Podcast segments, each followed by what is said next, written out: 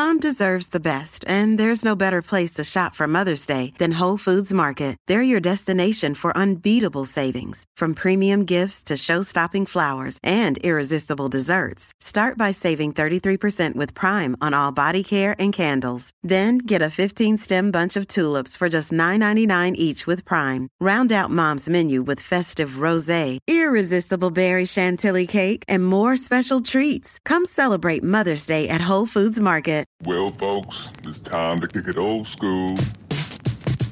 Uh, so you can feel cool. Give it to me, baby. baby. yeah.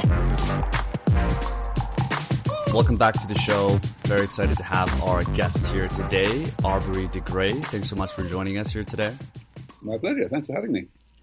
Yeah, it seems like you've been uh, around the uh, the idea of longevity for for quite a while now. I've been following you for feels like almost like a decade at this point, and you are. Uh, I'm really excited to get you on because it's did I didn't find a lot of recent interviews that you've done in the past couple years. I'm not sure if uh, you're just more focused and heads down on the work, but uh, I'm excited to hear what's been new with you and what some of the latest and uh, latest research has been. Oh, well, I mean, things have been going pretty well, actually. I guess for the past three or four years, the main thing that has changed, that's been a bit of a transition, is that we have progressed to the point where the private sector is really excited about rejuvenation biotechnology. Mm-hmm. Um, mm-hmm. And that was always going to be something that only happened after the scientific case was pretty much, uh, you know, um, settled. Uh, so certainly, uh, you know, 20 years ago when I first started talking about damage repair as the way to go to actually bring aging under comprehensive medical control, it was very controversial within the expert community. And it probably took me a decade to fix that, you know, to, to, to, to get the idea uh, um, understood and accepted. But now it's completely orthodox and mainstream. Mm. So, what?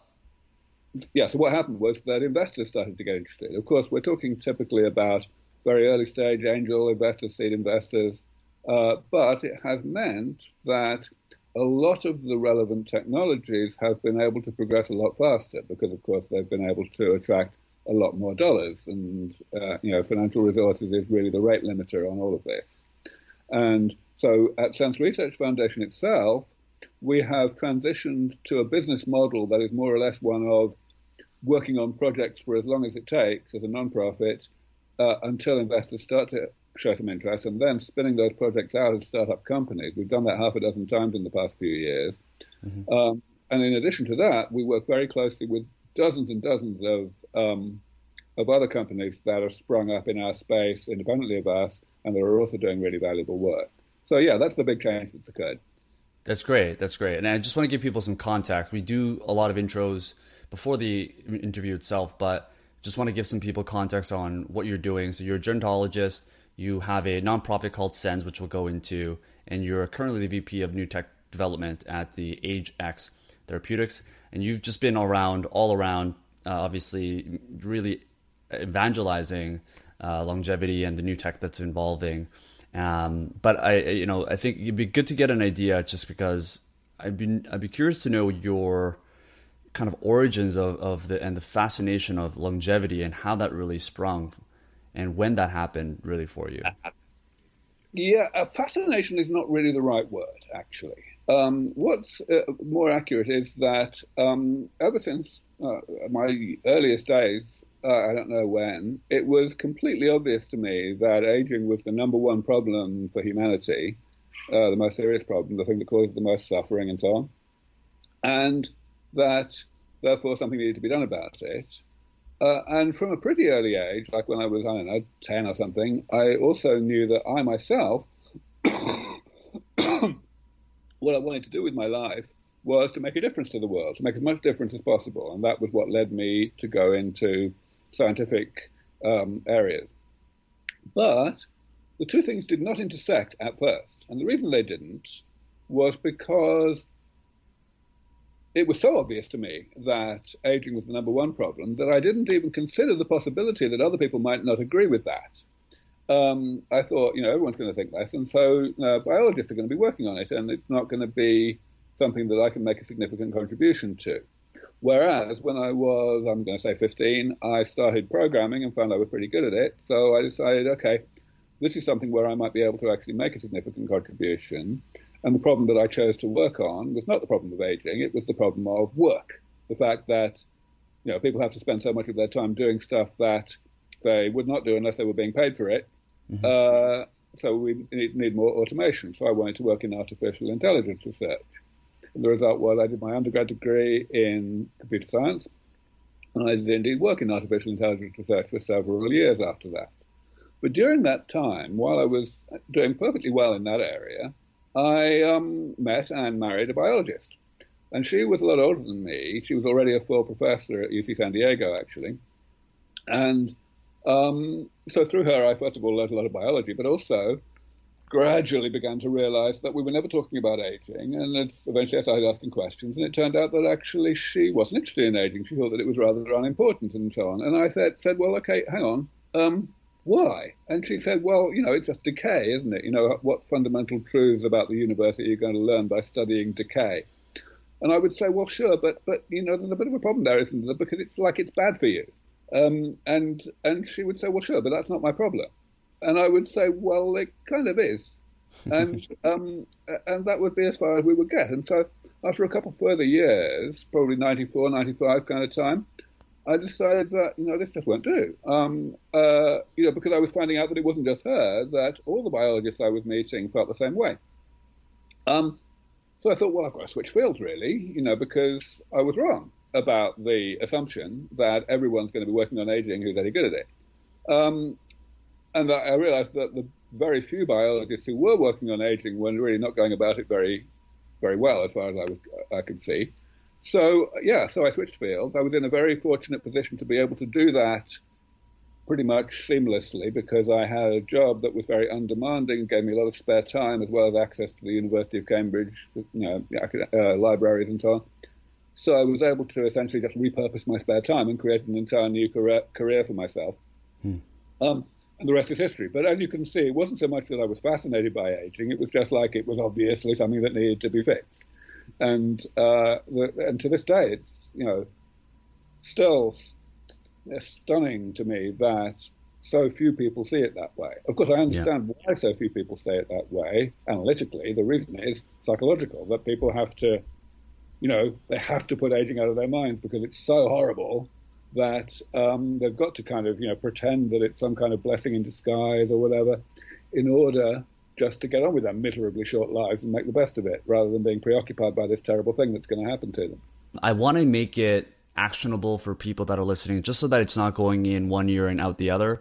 Just because I, I think most people they don't really understand the the biological terms and, and the exact science to it are there things that you recommend that people do just in their daily lives that could potentially extend the lifespan that could target maybe not all seven of these but certainly a couple of these by adjusting their lifestyle. Like what are some of the major things that people should do today that will help them get there?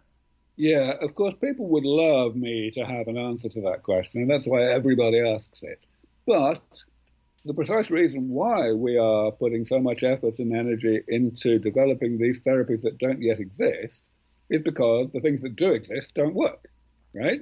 Um, at the moment, you know, we, we are seeing a slow but steady increase in life expectancy across the world, but the reason it's so slow is because basically the things that we do only very only nibble at the edges of the accumulation of damage and the emergence and progression of pathologies late in life that result from that damage. The, you know, I've told you already about breathing, about how DNA in the mitochondria gets damaged first. That's just one, one example of the type of damage that breathing does. Breathing is the single worst thing that you are doing right now for your aging. And the thing is, it's rather non negotiable. you kind of got to do it. But so, there's different types of breathing that are yeah, better now. Yeah, no. Uh, at the end of the day, it's still going to happen. You're still going to breathe. You're still going to have this chemistry going on. Still going to have free radical molecules being created as a side effect of that. Those are going to damage DNA and damage proteins and so on. it's going to make you accumulate damage. It just is. And we have only one way to fix that, which is to repair the damage, which is what we're trying to develop. Now, of course, I'm not saying that things we can do today are completely useless. There's a reason why we have actually obtained a small increase in life expectancy, which is a great deal better than nothing, um, over the past decade. Um, so, so for example, you know, there's been, of course, very significant advances in medicine that have pushed back heart disease and cancer and so on, and that's wonderful. Um, it, it's uneven, so we haven't pushed back Alzheimer's disease much, and of course that's why we have an Alzheimer's epidemic right now. But it's all happening, so that's good. Just it's not happening fast enough. The things that one can do today oneself to um, you know, to, get, to, to, to postpone one's late life health problems as much as possible are unfortunately very boring. They are basically do what your mother told you to. Don't get seriously overweight. Don't smoke. You know, have a reasonably balanced, varied diet. Mm-hmm. Over and above that, there's more or less nothing you can do. Certainly, there's plenty of ways to shorten your life by not doing those things I just mentioned. But you know, I don't claim originality for any of that. Well, what are your stuff, thoughts on like intermittent fasting and yeah. and yeah? Yeah, so all of these lifestyle and diet um, things that people talk about a lot are probably slightly beneficial for for some people, perhaps even for most people, but I emphasize slightly. So, for example, intermittent fasting, and indeed all of the variations on that theme, whether it's the original calorie restriction idea or whether it's drugs that trick the body into thinking it's on a famine in a famine when it isn't, you know, like resveratrol or rapamycin or metformin, all of these things are um, essentially stimulating changes in gene expression in our cells that are the same as what happens when we're actually in a famine, you know, in, in prehistory, right? And that, that those genetic pathways, those responses to nutrient intake, have evolved for that purpose. The problem is that long-lived species like humans do not actually obtain much benefit from that because long-lived species, you know, live a lot longer than any famine already. The one, the species that we use in the laboratory to understand aging have the problem that they are very, very short-lived. You know, mice live a couple of years, nematodes live three or four weeks. You know, these species can gain a hell of a lot by essentially adjusting their metabolic priorities in response to the amount of nutrient availability so as to do more maintenance and less reproduction and so on.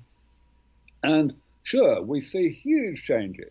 You know, you can get mice to live 40 or 50% longer than normal in this yeah. way. You can get nematodes to live 10 times longer than normal in this way, right? But unfortunately, as I say, the longer the longer live the organism, the less the effect. So people shouldn't get carried away with this. Yes, it's better than nothing. Yes, do it if you can. But do not think of it as the holy grail. At the end of the day, we've got to get this other work done in order to really give what we actually want, which is never to get sick however long ago you were born. Yeah. Yeah. I think you said in an interview that human beings are not living that much longer. It's somewhere around one or two years per decade, which means you're right. Like those things are making small effects, but probably a lot of it is because of just better nutrition and little, you know small advancements in technology around right. that. right. In the industrialized world, even that slow increase is leveling off, mm. um, because uh, ultimately, as you say, it is driven by things that we've done. You know, the um, the main driver over the past over the period since let's say World War II has been the um, improvement in prosperity that has led to improved nutrition especially nutrition really early in life. Prenatal nutrition matters a lot, it turns out, mm-hmm. um, because that's a point in life where cells are dividing really fast, lots and lots of stuff is happening, and just small chemical uh, deficiencies, like slight deficiency in some micronutrient, can lay down damage that that that that kind of exhibits a positive feedback loop throughout life. So you end up being biologically older than you would if you had had optimal nutrition before you were even born. Um, and so even though you know people haven't really been thinking about it that way or trying to do that, just it's a beneficial side effect of having been wealthier and being fed better. Of course, before that, there was another wave which was caused by our ability to bring infections under control, right? Um, you know, so before, like 200 years ago, even in the wealthiest countries in the world, more than one third of babies would die before the age of one, right? And there was lots of death in childbirth and so on. And by World War II, that had completely gone. That had been done, right? So um, you couldn't you couldn't do it again. You couldn't raise life expectancy in the industrialized world any further by doing more of that. Mm-hmm. And we're getting to that same leveling off stage, the diminishing returns point, with regard to prosperity and nutrition now as well. So the next big leap is not going to happen unless and until we get the therapies of the sort of the damage repair type that I'm describing to you today. Do you think that um, people are over optimizing? Because it's a it's an interesting point you made, and I know you you love drinking beer. I do as well, and there are certain people that certainly try to over optimize, I guess you could say, for better or for worse, where they're really trying to make sure they're eating the right things throughout their entire lives. But it, if you're saying that it's not really going to make a huge impact, then are people over optimizing what they're eating? And should people just let go some once in a while and enjoy the food that they want if they're not going to live longer? One can't generalize that. You see, because sure. so much of this revolves around differences between people in how their metabolism basically works, you know, what their genetics are that, that, that predisposes them to obesity, for example, or how easily they become full and satiated. Um, and also, of course, one absolutely needs to take into account the, the mind body connection, so to speak. You know, the more you're pushing yourself beyond what you find easy to do, the more you may put yourself under stress, psychological stress, which creates elevated levels of stress hormones, which go throughout the whole body and which have a bad effect, an accelerating effect on the accumulation of various types of damage. So you can totally do yourself harm by that kind of means. Um, but as I say, it's something that is completely different for each individual, so one can't generalize. Yeah, yeah. I mean, I look at myself where, you know, just being an Asian American and hearing the fact that when I'm 40 years old, I'm probably going to look exactly like this, and my mom is probably going to look like, you know, she looks like she's basically 30 or 35 at this point, and she's nearing her 60s. And it, I'd be curious to know your thoughts in terms of this misconception that people have in terms of the external of the way they look and how they're actually, what their actual bodies are functioning like based on how they look from a cosmetic perspective. Because you're right, like Asians don't really look like they age, but I'm not sure if that correlates to how we actually are aging in our bodies. Sure. Yeah, I mean, Well, first of all, I think you know how someone looks to someone of the same ethnicity is very different from how someone looks to someone of another ethnicity. You know, so yep. um, uh, so uh, actually, it's interesting that you say that um, in your you know in your estimation, people uh, who are also Asian look younger than um, their real age to you. Um, nevertheless, the um, the real answer is that Asians live, you know, they have good longevity. Japan is, of course, the uh, out of large countries anyway, the country that does the best. Um, other countries that do well, Singapore, Hong Kong, and so on. You know, this is good. And the countries that don't do so well, mainly it's because they don't have the same prosperity yet, but they're catching up. Mm. So there may be something there. But equally, we have to look closely at the magnitude of the difference. So, you know, for example, people laugh at the US a huge amount because of its life expectancy, that, you know, it's only like number 45 or something in the league table. It's like one of the lowest countries in the OECD, right? But uh, despite the fact that the US spends far more on medical care per head than any other country, right? Um, so people say, you know, this is an indictment of private healthcare and so on and so forth. But actually, it's a bit unfair because if you look at the actual numbers, the difference between the life expectancy of the US and the life expectancy of Japan is only five years, right? Um, hmm. You know, what's so, the U.S. is seventy five for for men and or for yeah, women, I, I and yeah, it's about five years difference between okay. um, U.S. and Japan. So you know, you can't really make a big deal out of that, I don't think. Um, and what this says is that the underlying range of health conditions that we see is the same everywhere, and they accumulate everywhere at an accelerating rate throughout life. Now, you may see quite big differences in the proportion of people who have heart attack on their de- death certificates, you know, in different countries, or who have Alzheimer's. But really, you know, these are just tips of the iceberg of aging. It's um, a, real problem right now that people, the societies have decided that natural causes, in other words, aging itself, is not a cause of death. Um, you know, and everyone's got to have some particular so-called disease because it's really a misnomer. Things that are age-related diseases are not diseases at all. They're aspects of aging that we've chosen to give disease-like names to. And um, you know, yes, there are some differences in the proportions of different things in different cultures, but really everyone dies at more or less the same age, and they've got more or less the same types of damage accumulating in their bodies at more or less the same rates, causing more or less the same pathology. Gotcha, gotcha. Um, and, and given that, you know, for, for most people, they're they're trying to optimize. I know you're not a big supplement person, but you also got a person like Ray Kurzweil who takes 200 supplements uh, for that setting. So, do you do you do you think that's something that is useful in just in your honest opinion? I know you don't want to give general advice on that in that kind of sense, but well, right, yeah. Actually, this is this is a perfect example illustrating what I was saying about how you can't mm-hmm. generalize, because the whole point here is that I'm a lucky guy you know, I was, uh, I've always been biologically, by any measure, much younger than I, um, you know, than I, than my chronological age. Whereas Ray is very much at the other end of that spectrum. He's mm. drawn a lot of short straws. You know, he, um, he has a lot of cardiovascular disease in his family, and um, perhaps even more tellingly, he came down with type 2 diabetes in his 30s which is, you know, not unheard of, especially these days with the obesity epidemic, but he's never had that problem. Um, and, excuse me. Yeah. Um, and so he, you know, he tried the traditional regime against diabetes back then, and it didn't work for him.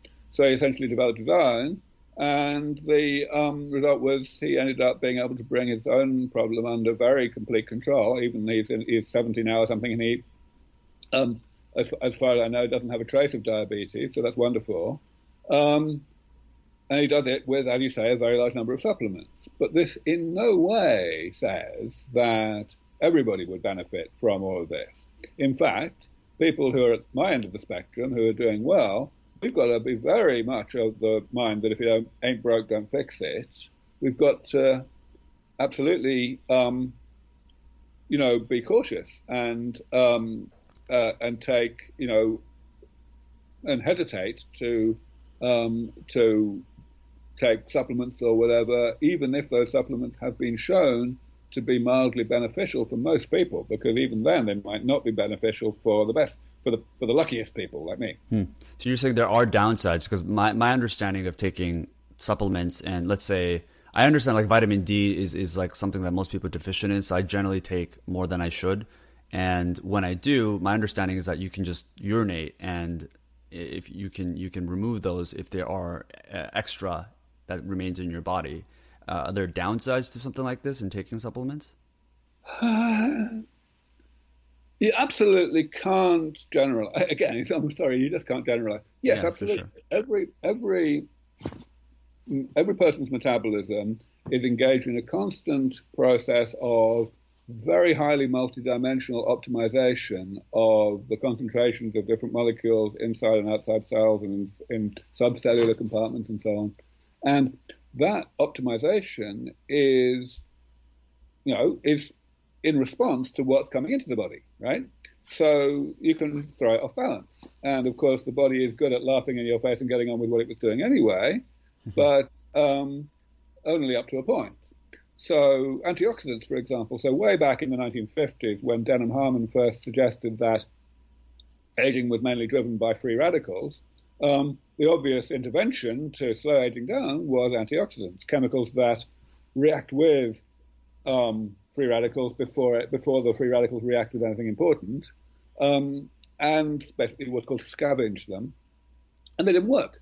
They had some beneficial effects on the average lifespan of mice, but that really just was by um, protecting the mice from early death from infections and so on. Uh, it didn't have any significant effect on the maximum lifespan, on how long um, uh, mice would live that were already doing well. Um, and, you know, there were lots and lots of discussions about why this would be, but ultimately what it comes down to is that the body was dialing down its own antioxidant machinery, the inbuilt genetically based antioxidant machinery, to compensate for the higher levels of dietary antioxidants. And the reason it was doing that was because the free radicals have positive roles as well. Essentially, evolution has had to live with free radicals for billions of years, and it's made the best of a bad job and found positive uses for them as well. So it doesn't want them to be present at zero concentration. Mm. Um, and there's many other examples. Vitamin E, for example, it turns out that if you have too, vitamin, too much vitamin E, it's bad for you because it can act as a pro-oxidant if there's too much of it, rather than an antioxidant. You know, and, yeah. and the chemistry is somewhat understood, but it doesn't really matter whether you understand it. All you need to understand is the 40,000 foot fact that the body is engaged in this optimization process, and sometimes you can make it harder for the body to do that by taking things that seem as though they ought to be good for you. Yeah, yeah. I mean, it seems like the idea of just making it too general is where the danger is. Even though, yeah, there may not be a lot of downsides, but uh, where where is the? I don't know if you're following the trends of like personalized nutrition and being able to have that for people in a mainstream way. Is that something that's pretty close in terms of what's available? Um, well, I mean, it already exists. Of course, the more information you have and the more intelligently you assimilate that information, the more you can personalize your nutrition, as well as, of course, lifestyle. Um, but, of course, there's a certain amount of garbage in, garbage out. In other words, we are hamstrung by our ignorance of this whole system, about of, of how little we understand about how the body really works. So we may even if we're following all of the right um, ideas, you know, in principle, it may still not work. Hmm. Okay. So even though it is personalized, you're saying it's not going to do a lot of damage. well, it's not going to do a lot of good, and yeah. it may do a little bit of damage. The only generalization one can make is pay attention to your body. If you try something, especially something experimental, you know, you've got to monitor yourself very mm-hmm. closely, mm-hmm. see what it's really doing to your body. Gotcha, gotcha. Uh, and just to kind of close it off, one thing I did want to talk to you about is the you know as a as a way to contrast this this you know this push that you're doing in terms of helping humans live longer. I wanted to know your thoughts on the fact the there are some cons of people living longer. I know you've talked a little bit about this, and there's things like overpopulation, climate legislation, all these things that are happening. Is that something you're you're not really too focusing on just because there's just it's a it's a it's a problem that you're going to deal with imagine when it comes and you're just going to focus on the work that you're doing? So i focus on it a great deal.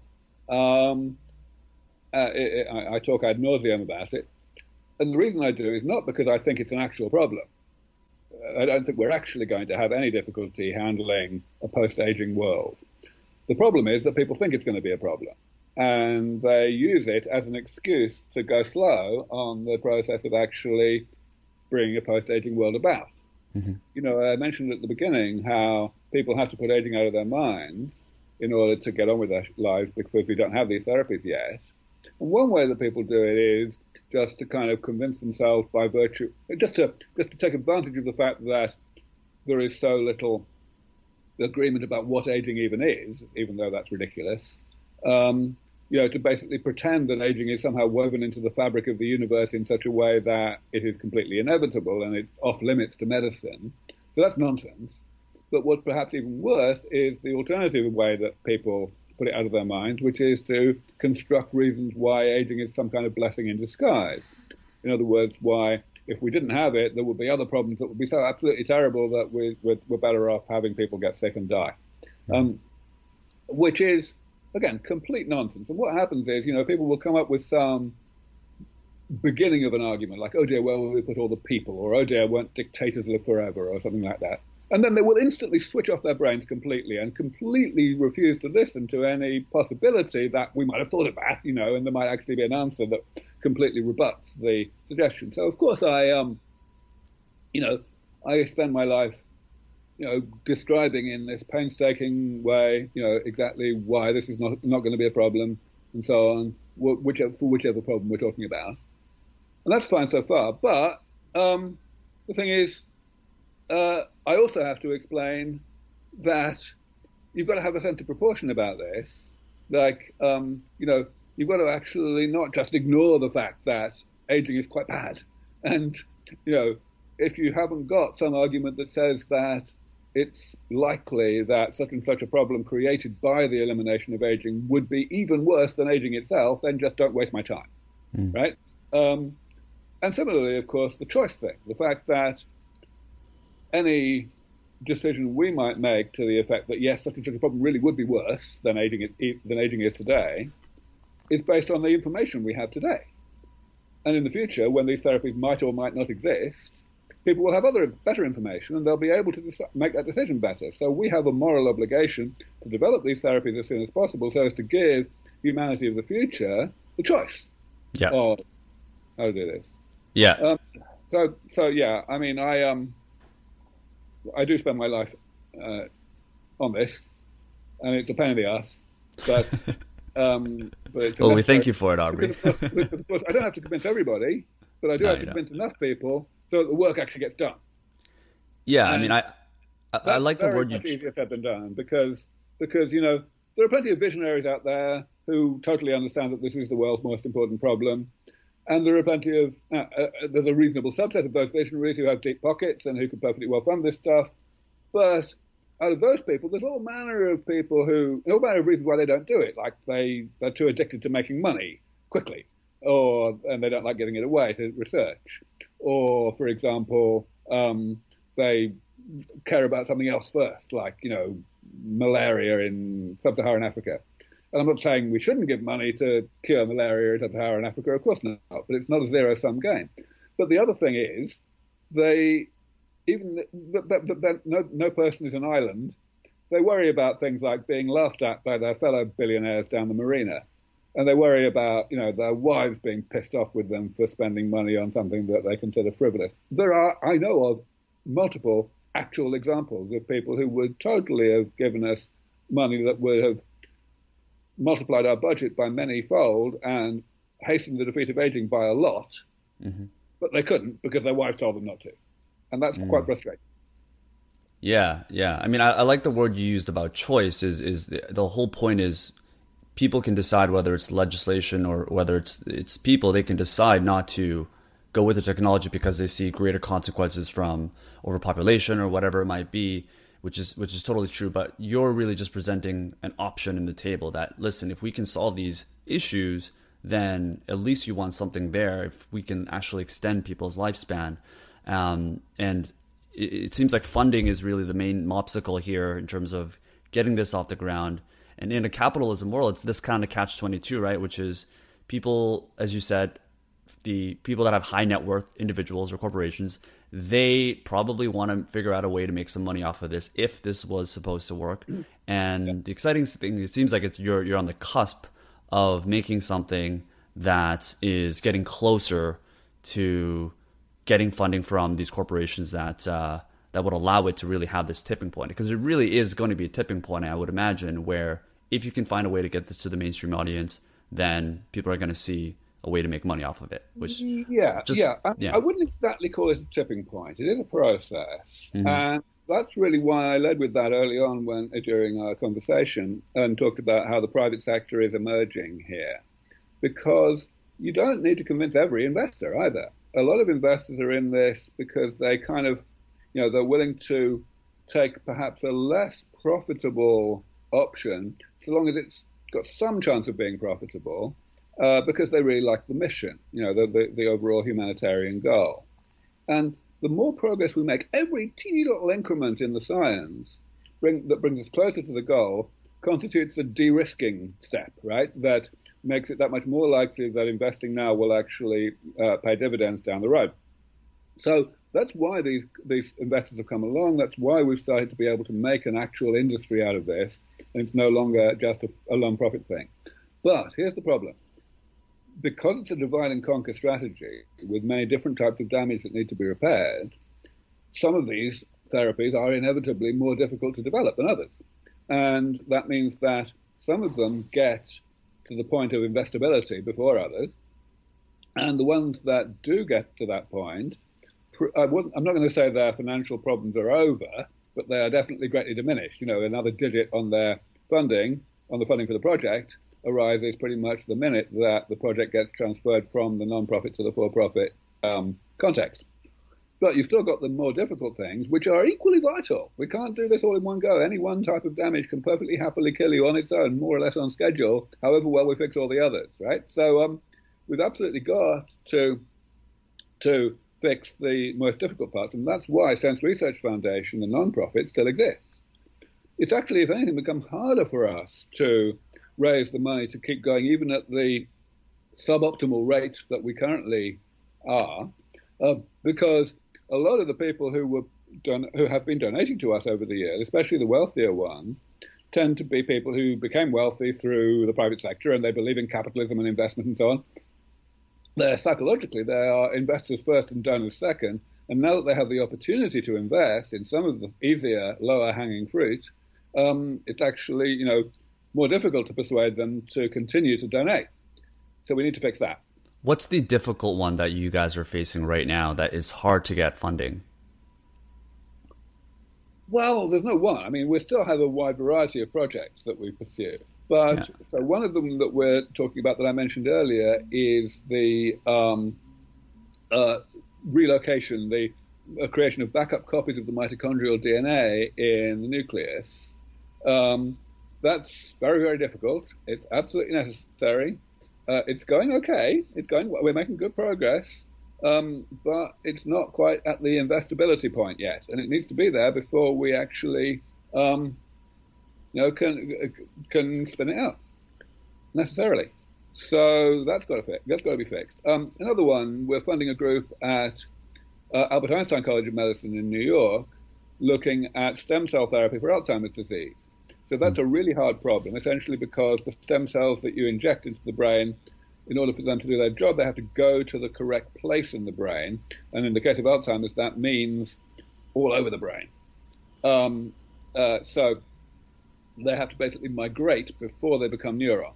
The precursors of the neurons have to do that. Um, and uh, yeah, so um, we're, we're, we're funding work that allows this to happen, but it's early stage. It's not investable yet. So you know, that's just a couple of examples. Gotcha, gotcha.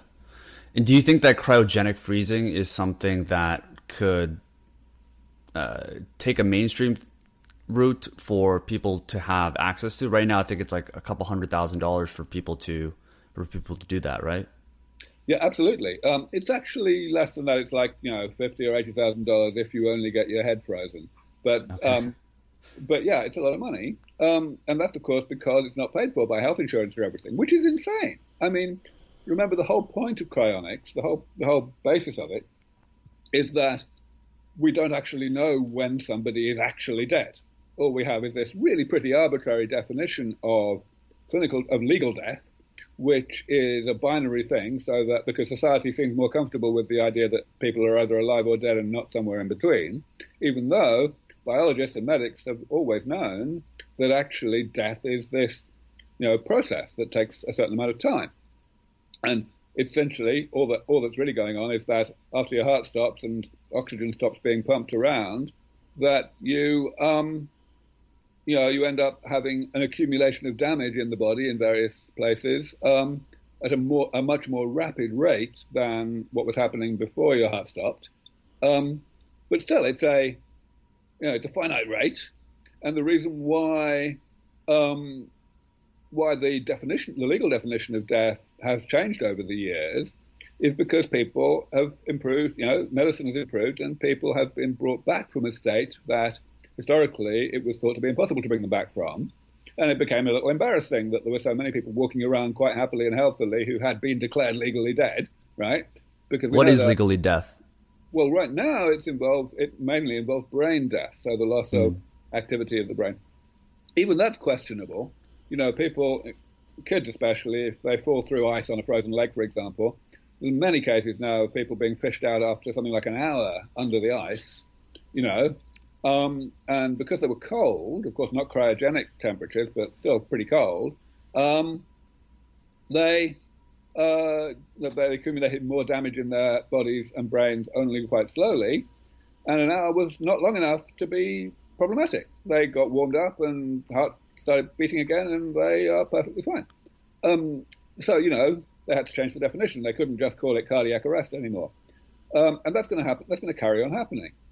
So the only difficulty, the only reason why the medical profession have continued to disparage cryonics, with the result, of course, that society in general doesn't take it seriously and doesn't put proper money into it, is that there is additional damage done by the cryopreservation process.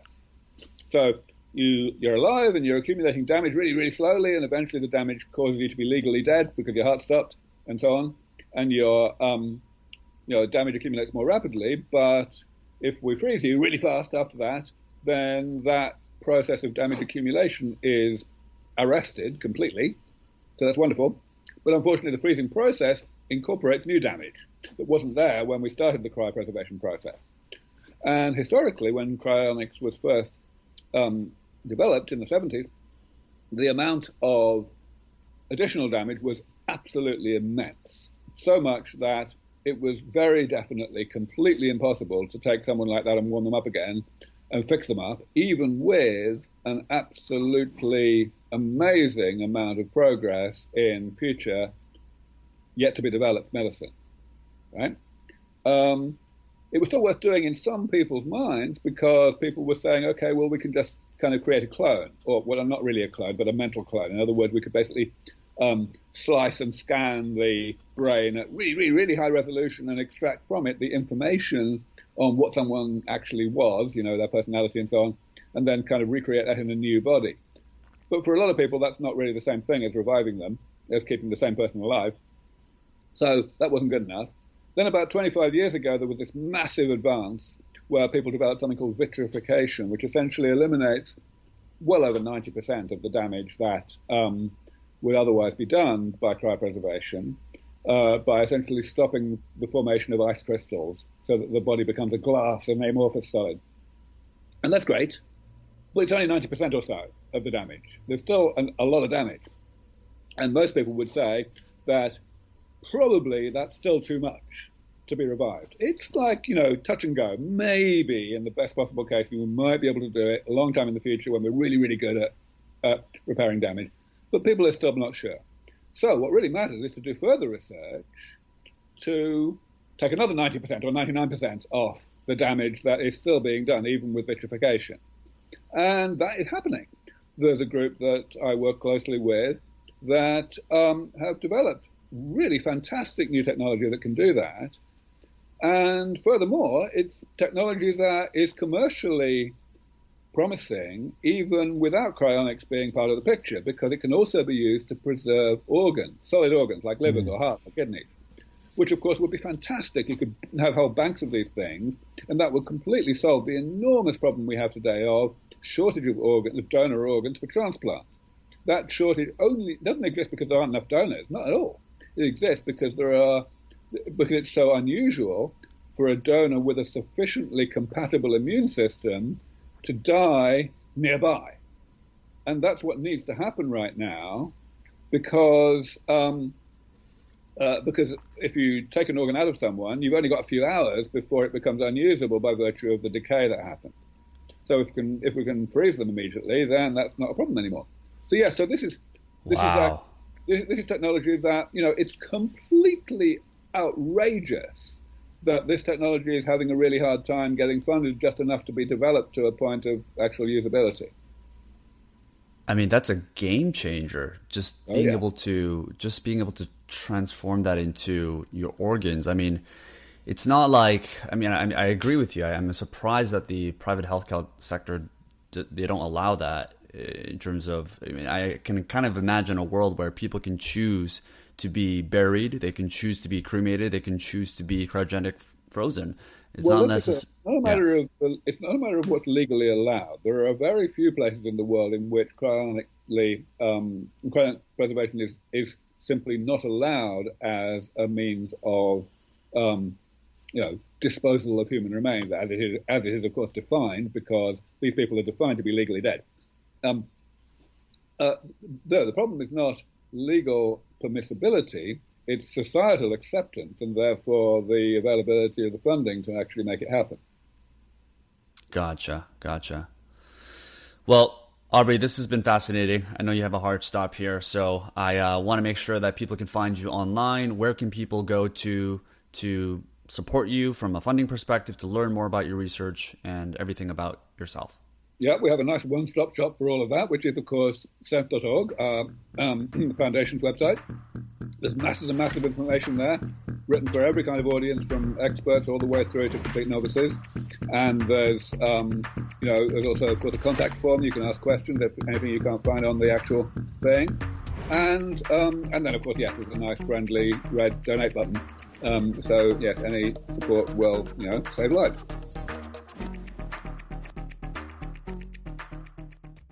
Thanks for making it all the way to the end of the show. Hope you really enjoyed our guest today and that you took one thing valuable from our conversation. If you haven't already, I would love it if you could leave a quick rating or review on whichever network you're listening to the show and share this episode with one friend if you found it valuable. And if it's something that a friend, a family member, or just someone that you care about could find a little bit of insight from what you learned today.